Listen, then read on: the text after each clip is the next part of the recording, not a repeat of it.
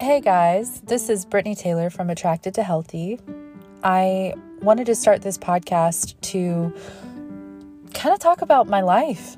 Um, I've had an interesting life. My mom's had a more interesting one, and I'm going to drag her onto the show pretty soon too. But I started Attracted to Healthy to help people be attracted to what is healthy for them. I realized that that was a huge struggle for me when I was trying to break free of old traumatic patterns in my life that were replaying themselves over and over in my romantic relationships. And so, um, I wanted to be able to help people figure out the the process or the steps to sort of coming from a place of higher self-worth and actually saying, "No, I deserve better and I'm going to do what it takes to sit in the discomfort of this and I'm going to understand how to choose better for myself even if it means I don't like it at first or whatever." And so I realized though that in order to reach people, I've got to tell my story. And I've got a juicy one, a lot of juicy ones. And I, I want to be out there. I want to be telling my story because I realized what it was like for me to crave somebody else's story that I could see myself in so that I could just feel seen, accepted, not judged. And it almost gave me space to heal myself.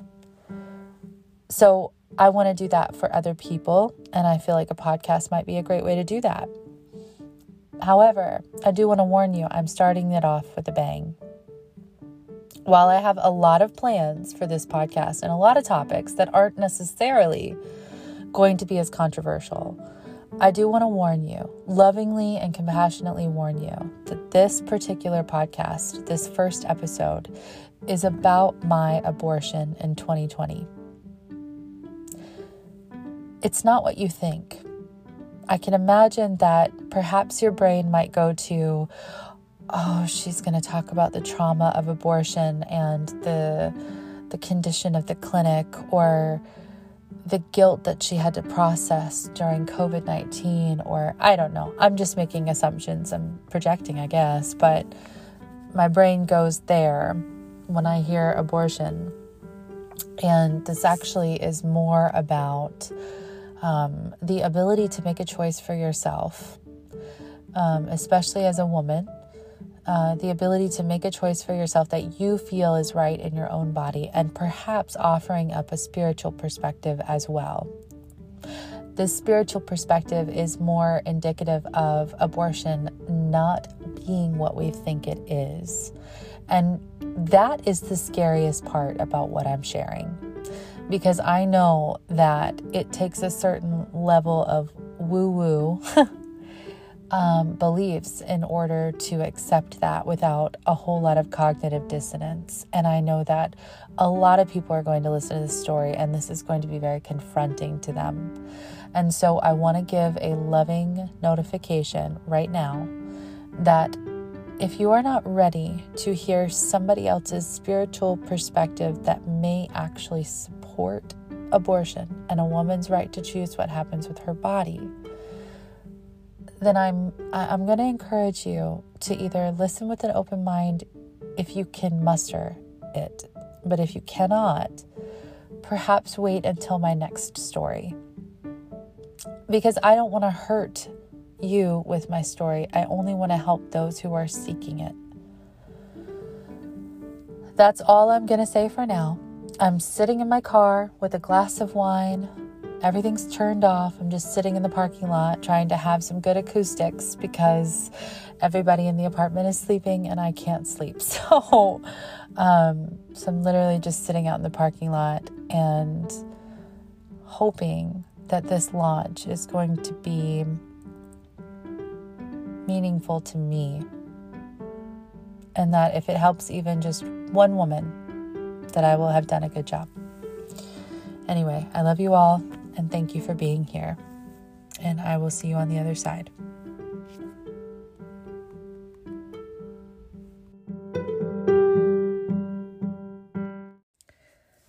Hey, everybody. Um, I'm here sitting in my car in an apartment complex in Atlanta uh, because there's no privacy in the apartment right now. And um, so I am going to do this from my car. But you know what? I think the acoustics in the car will probably prove to be pretty nice. Maybe not as nice as a microphone at home, but that's okay. Anyway, I felt really inclined to go ahead and try to get this abortion story out of my system.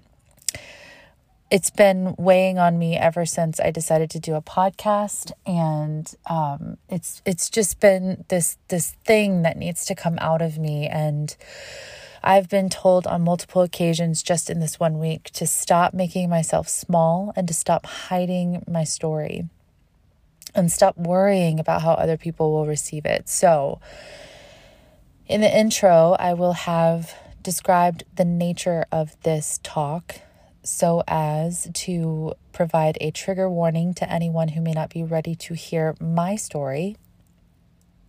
And I want to um, just go ahead and see if I can't get this out. The last time I tried this, and I might say this in the intro, the last time I tried this, I um, had to record it, then I lost the recording. It just deleted. So I recorded it again and it deleted. And then the third recording, I was on my third glass of wine and I started not sounding so eloquent. And so I had to delete the third recording the next day when I went to listen back to it and realized it sounded like I was drunk and talking to myself. It was, I didn't realize how much wine I was having in the frustration of losing all of my recordings. So, anyway, all right, this has to be getting boring. So, I am going to start now. In order to tell you about my abortion story, I've got to go back. I have to go back to when I was 19. My abortion story actually starts with my miscarriage story because if I don't tell you the whole picture, you won't know all of the reasoning and experience I have had with pregnancy that got me to this decision in 2020. So I guess I didn't get an abortion this year because it's January 2nd. So um, forgive me for that. I I'm losing track of time already.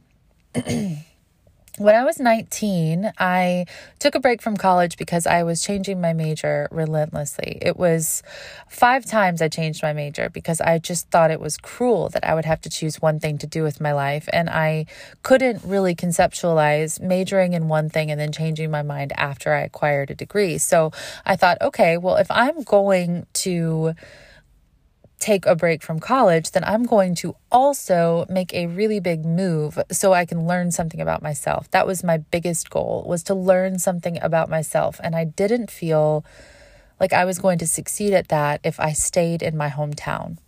I'm sure a lot of 19-year-olds feel this way. And so, with a thousand bucks in my, bucks in my bank account, and with um, a lot of like vacuum sealed bags of clothes, I packed up my little Chevy Aveo and I headed across the country to California. And I was with my boyfriend at the time, um, who later became my husband.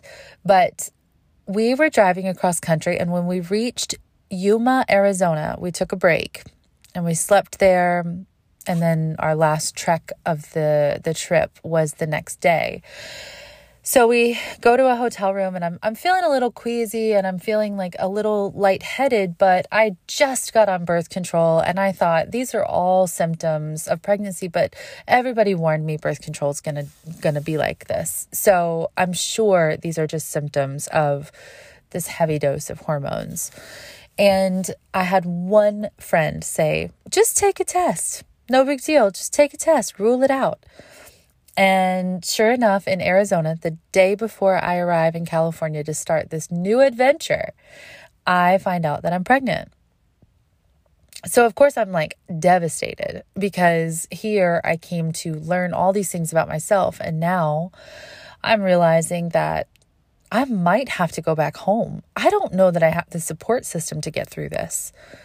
So we're driving from Arizona to California, and my then boyfriend looked at me and said, You know what? I wanted to marry you anyway. So, I mean, this just kind of speeds up the timeline a little bit, but let's go ahead and do it. And I was like, Okay. You know, I mean, my brain as a 19 year old just was so happy to be chosen at that point. And so we eloped, but three days before the elopement on Coronado Island, I began to bleed and I went to the hospital and they warned me that I was having a miscarriage. And um, so I was actually miscarrying on the day that we got married. Um, but I felt like I was going to make this a special day and this was going to be worth it and that this was all still supposed to happen. And so I grieved a lot, but I had just gotten married. So I wasn't going back to Georgia. I was going to stay in California until his time in the Marine Corps was up.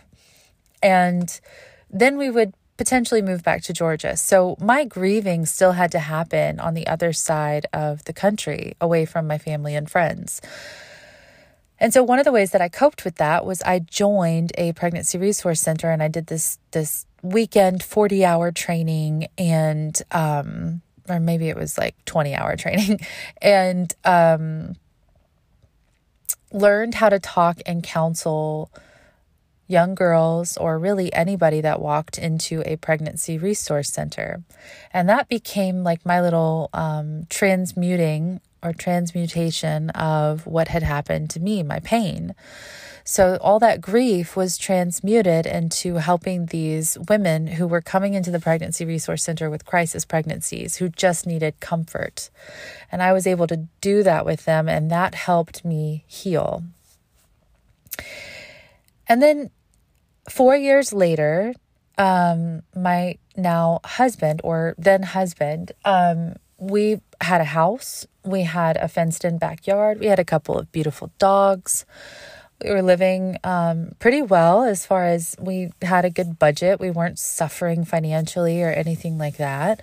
Um, and sure enough, unsuspecting, we found out we were pregnant. And he um, he and I were happy. We were a little nervous because we weren't expecting it, but we were happy because we were in this place where we could welcome a child and people might actually be happy for us. They might feel a little excited and not so concerned about our decision making skills or whatever. And so we brought our little girl into the world. And um, shortly after, when she was about a year and a half, he and I separated.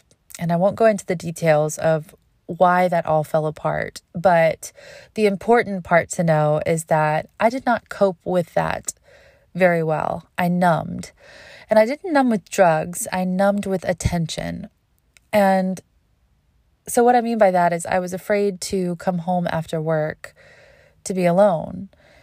And so instead, um, when I would get help from family members and not have my daughter with me, whether it be the weekend or just a couple nights where she might stay with my grandmother, just so I could work and get some sleep and cope with the divorce, um, I wouldn't want to go home. So I'd go out to the bars and I would inevitably run into people that I knew, and I felt like that was safe. It was fine. I was in my hometown and and but secretly, or maybe not so secretly, I was going to these bars to get attention because I desperately wanted some good-looking guy to just look at me and sort of make me feel like I still had something.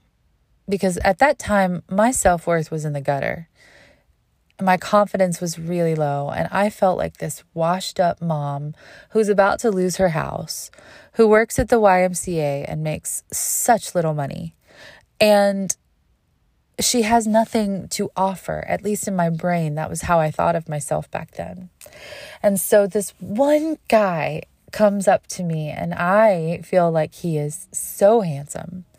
And he um, begins to talk to me. And I try to be witty. And the next thing you know, we are chatting up a storm. And I don't realize he's tipsy or anything. I, we're just having a good time. And I latched to him. I left that night thinking that was the coolest night of my life, that I that my life wasn't over and I was just so looking forward to seeing this person again. It was so immediately after separating from my husband, there was no processing whatsoever. And four months later, I was pregnant with his child. Of course, it was unexpected. I would call it a crisis pregnancy because I had to go through the motions. and make the decision to either keep or um, potentially have an abortion in the pregnancy. And I didn't feel like I could have an abortion because I was already a mother. And so that felt really strange and conflicting to me. I felt like maybe an abortion would make me closed off to my current daughter and that I would be a less loving mom, that I would be so wounded and so scarred that I would not love my child well enough. That was the thinking that I had. And so when I chose to continue with the pregnancy, not knowing if this person was going to be there for me or be in my daughter's life, um, my new daughter's life, I just had to face the humiliation of being pregnant by someone else before my divorce was even finalized. And I carried that cross or I I don't want to say carried that cross, but I um like I ate my words. I ate crow. I I sucked it up. That was my burden. I can't hide a pregnant stomach. I lived that. So I started seeing my resilience and my strength and being able to face people when they would say, Oh, did you and your husband reconcile? And I would be like, Nope, not his baby.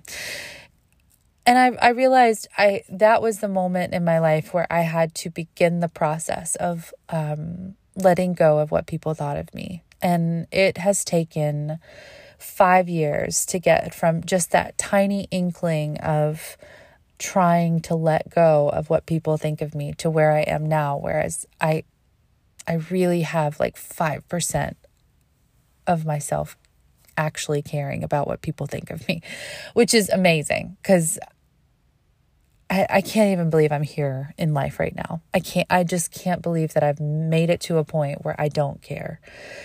Um this is still terrifying, but at the end of the day, I'm able to go to sleep at night knowing that I just, I don't care anymore, and neither should you. If you've got a truth to tell, stop caring what people think. They don't live your life. Okay, back to my story.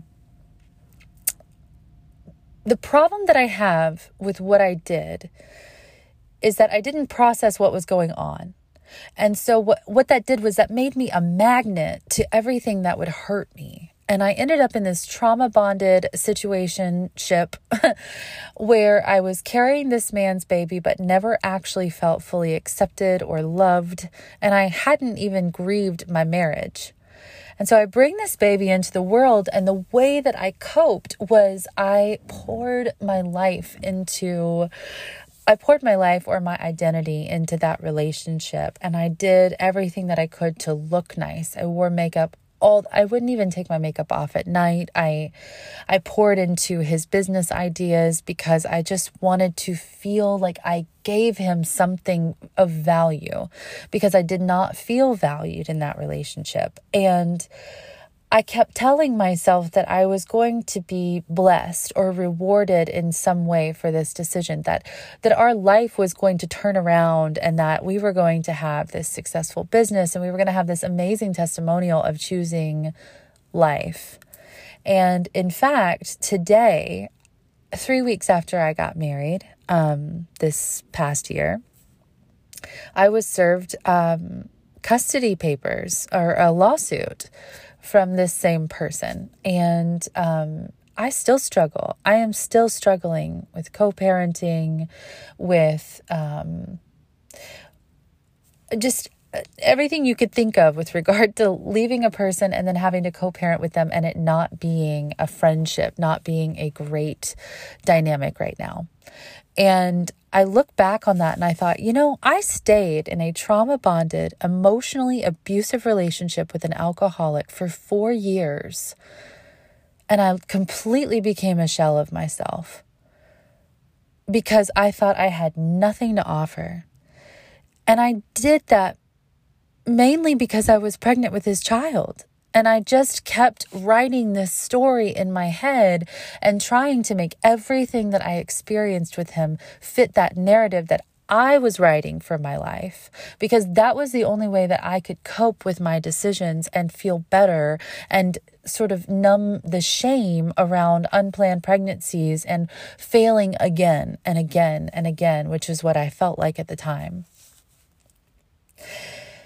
Eventually, I leave him because he, with an ultimatum, still chose to drink. And I felt like we weren't going to get anywhere in our relationship. So I finally had the courage to pack up everything and just start over.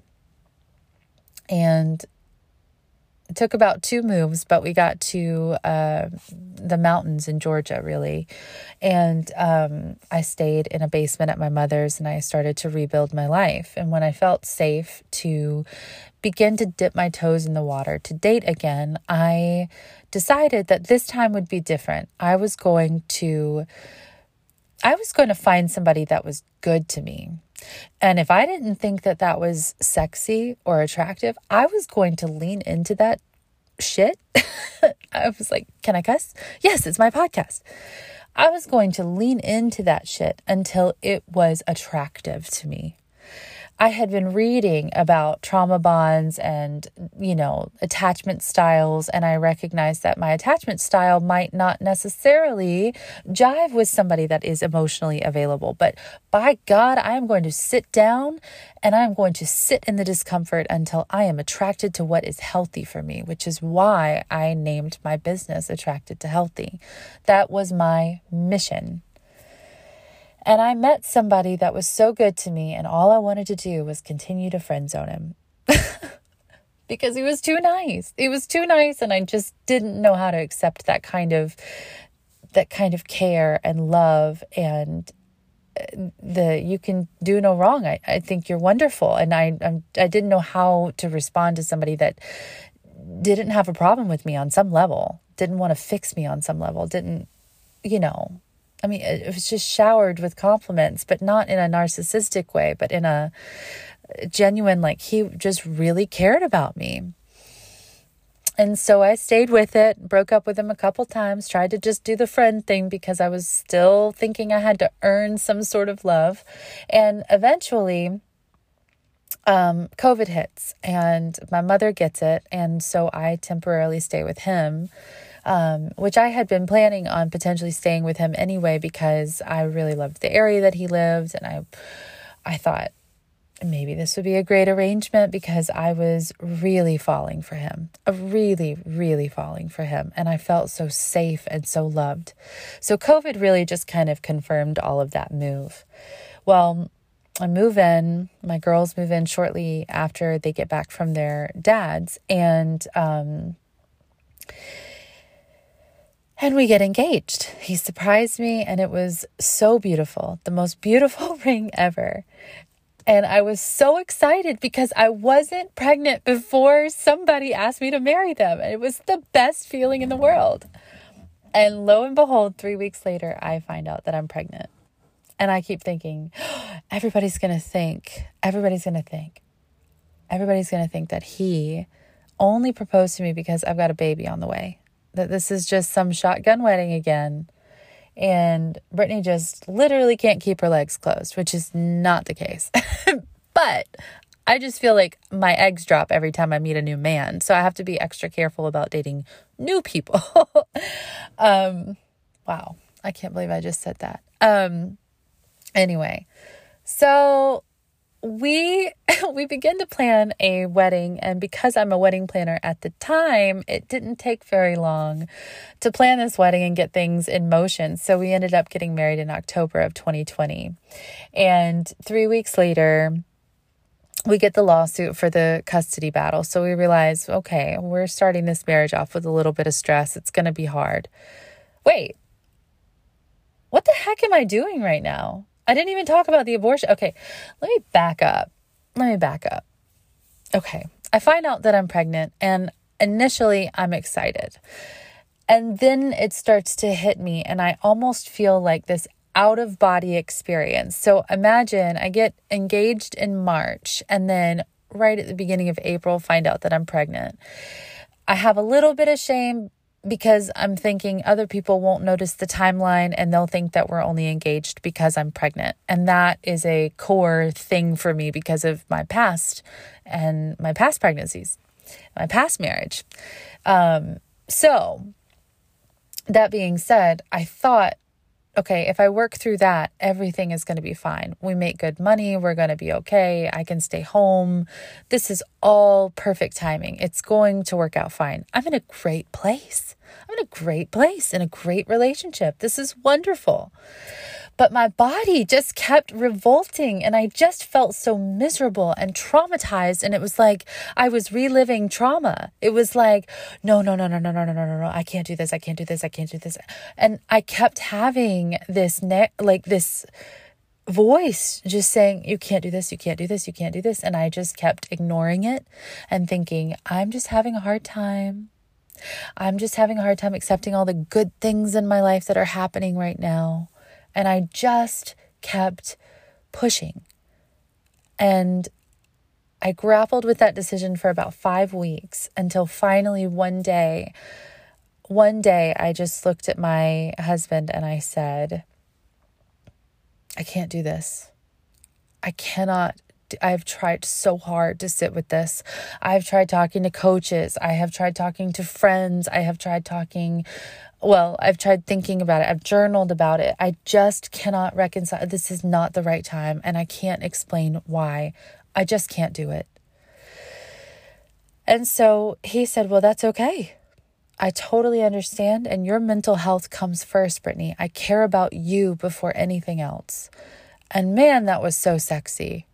That was the sexiest thing a man could have said when you're having to like spill your truth. And my entire body relaxed in that moment when I realized I could still be accepted and loved and make the tough decision. That was true to me.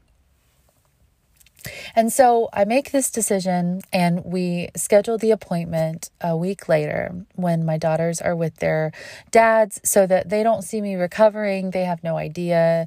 Um, and I go and I spend $500 on the procedure and um, and I'm thinking, oh my God, I don't even have that much money right now um, for my own personal bank account because we were like dealing with the furloughs and all of that stuff for COVID. So, um, so I go and I have the procedure and I'm so relieved. It was a little painful afterwards, but I was extremely relieved and at peace. And I remembered saying to my best friends, I feel like this little spirit entered me when I got pregnant but its mission wasn't to be born. Its mission was to tell me to stop being a victim of circumstance, stop letting life happen to me, and start living it the way I want to live it. I have more power and control than I give myself credit for. That was absolutely the message that I walked away with from my abortion. And I know that, that it, that's the hardest thing for me to say. Out of all of this, I can tell you everything that has happened in my life. I can tell you my mistakes and my fears and my struggles, but that statement right there is the hardest one to say out loud. Not because I don't believe it's true, but because I know that some people will not resonate and I will lose people that are not for me. And I am having to face that very real reality in this moment. And it's so much scarier than I thought. But I'm going to do it anyway because somebody else out there is looking for me and looking for this message. And I am here for you. I am here for you, girlfriend. I am here. So, fast forward to the wedding. It's beautiful. It's in October. The day was stunning. It was a little cloudy. It ended up raining during the ceremony, but not so much that we were drenched, but we were like, well, it's borderline. But everybody's like, oh, it's such a great conversation piece. It was so beautiful, so perfect. And I remember my vows had my um, story of my inner child and how safe she felt, how excited I was to model this healthy version of love for my daughters, and how important it was to me to choose him and that they chose him. And three weeks later, we get this lawsuit, and that adds a little wrench in our levels of stress because we're already stressed because of COVID. But then three weeks after that, I get a message from a girl saying that she's actually matched my husband on Tinder. I'm sorry. Three weeks. Yeah, three weeks after that. I can't believe. I'm like, wait, did that really happen that recently? Yeah, it did.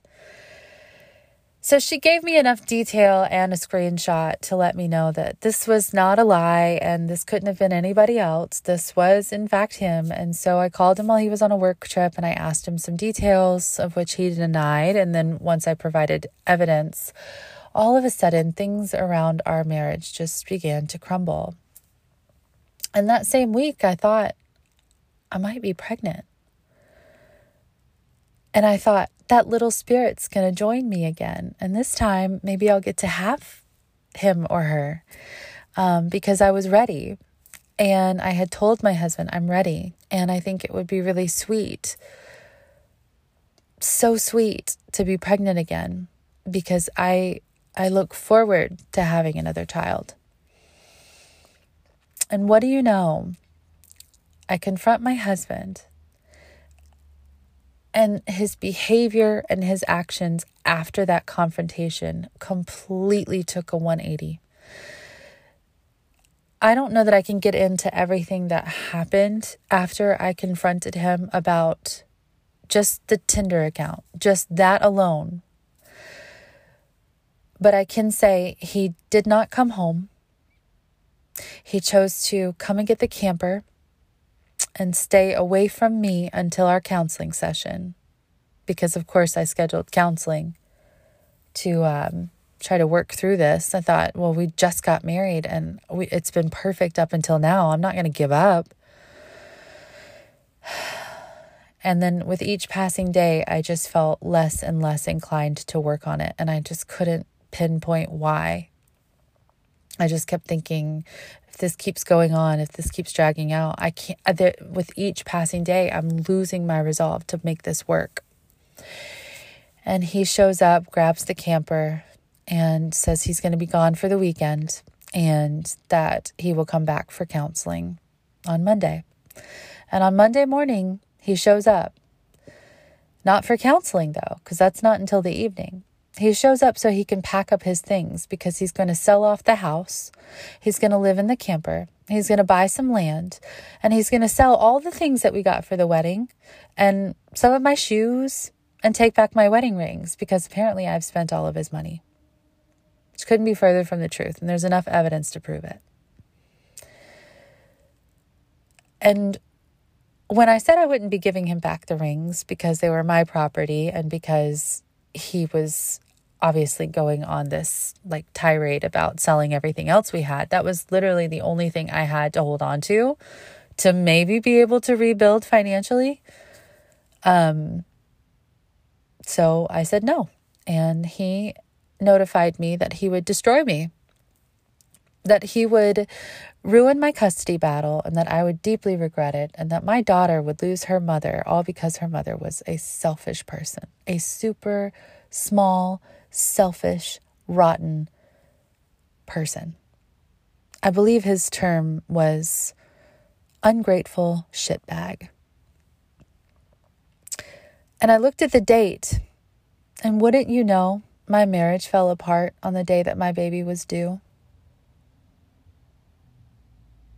So when I think about that sweet spirit that came into me when I was pregnant, I believe that it, it like hung out with me for a little while. It was trying to teach me and stir me up inside.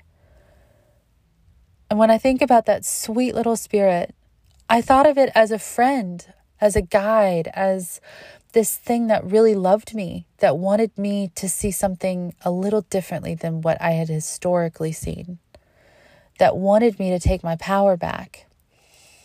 And I can I can probably provide some sort of evidence if anybody doesn't believe. I back in May when I did have the abortion, um, I remember I told my girlfriends, my two best friends, I told them, I feel like the message was loud and clear that I am supposed to take charge of my life. That I keep just being like, well, whatever happens, happens, no big deal. We'll adjust when it happens. And that somehow I was supposed to get a different message this time. I was I was supposed to see that I did not have to conduct my life that way because if I continued to conduct my life that way, I would never see how much power I really had in choosing my own path, carving out my own path in life. And I believe that that spirit was with me when my marriage fell apart. And I remember I told everybody, just about everybody that I was close with, that it was an abortion, except for my mother, except for my ex. Sorry, I didn't mean to smack my lips. Um, and except for Randy's parents, which I let him tell. Oh, I, except for my ex husband's parents, I I let him tell um, them what he felt comfortable with, and I told him that my comfort level with people would be to say it wasn't a viable pregnancy because there was some truth to that in that it wasn't viable to me. But I wouldn't focus on the word miscarriage and I wouldn't play out a miscarriage narrative so that people would feel bad or feel like they needed to step in and do anything extra. I would just simply say, hey, it wasn't a viable pregnancy. We've had a procedure to um, to go ahead and do a D&C everything's okay. I've all is well. I have a great support with my husband. So thank you so much for your concerns, but we are actually doing quite well. And it wasn't to mislead people, it was to actually be more conscious and careful about their preconceived notions, their triggers, and their fears around the topic because it is so controversial. And quite frankly, I didn't want to invite those conversations with people that didn't hold a safe space for me while I was healing and grieving because there's still the very human part of me that grieved that process, that grieved that baby. But there's the spiritual side of me that sort of rejoiced because, again, I felt like this spirit was a part of me for a period of time to teach me a lesson. It wasn't to be born, it was to teach me something about this life that I'm living. And it is not this hedonistic, selfish, um, expression of how I think I should conduct my life. If anything, it's lending to helping other women who have had abortion heal heal their relationship to this narrative that we live with and per- perhaps just consider an alternative. That it's not necessarily what we think it is at least not to some people. I am one of those people that now holds the firm belief that it doesn't have to be what we think it is. It doesn't have to be murder. Perhaps there's a spiritual side or explanation to this that makes a lot of sense to a lot of us out here, and we simply just don't carry in our hearts the same narrative. And that's the beauty of living in this world with free will and with all of this amazing intersectionality of experience in life. You can't see through my lens, and I can't see through yours. And at the end of the day, it is an agreement to disagree if we disagree. And at the end of the day, we both have our right to share the story, but I've been on both sides. And I've looked at it logically from my personal point of view. And I've seen what choosing life got me. And I've seen what choosing abortion got me. They're both hard. So I guess the only thing I could say is at the end of the day, I'm the one that's got to pay the price. I got to live with it. Whatever I decide, or whatever I did decide, I have to live with that. I live with the judgment. I live with the grief. I live with the physical repercussions, the physical pain of an abortion. So that's on me. It has nothing to do with anybody else. So, anyway, I wanted to start off my podcast with my abortion story because I think it's important to share my perspective. I don't hear it often, but I have read other perspectives that are similar to mine. And I figured if I could share my story in a podcast, then perhaps I could share it with this with this delivery that might be more palatable. But to be honest, even if it's not, it's just not for you. If it doesn't feel like it resonates with you, then it's just not for you. I'm not on this mission to encourage everybody to get an abortion. I've been on both sides of the story, and both sides are hard. Both of them. I am simply here to speak my truth, and my truth is a story of my life that you cannot take away or tell me any differently. It is my experience, it is my truth. Because I believe if I'm brave enough to share that truth, if even one other woman sees herself in me, she could heal.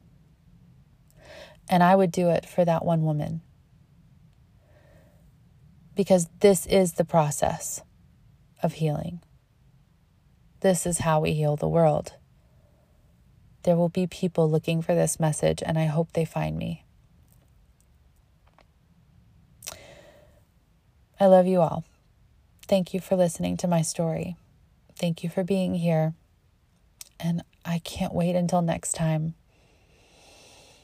I promise there's so much I want to give you. And I, I, I just, I'm really excited about this. I'm scared shitless, but I am so excited and I hope you'll stay with me.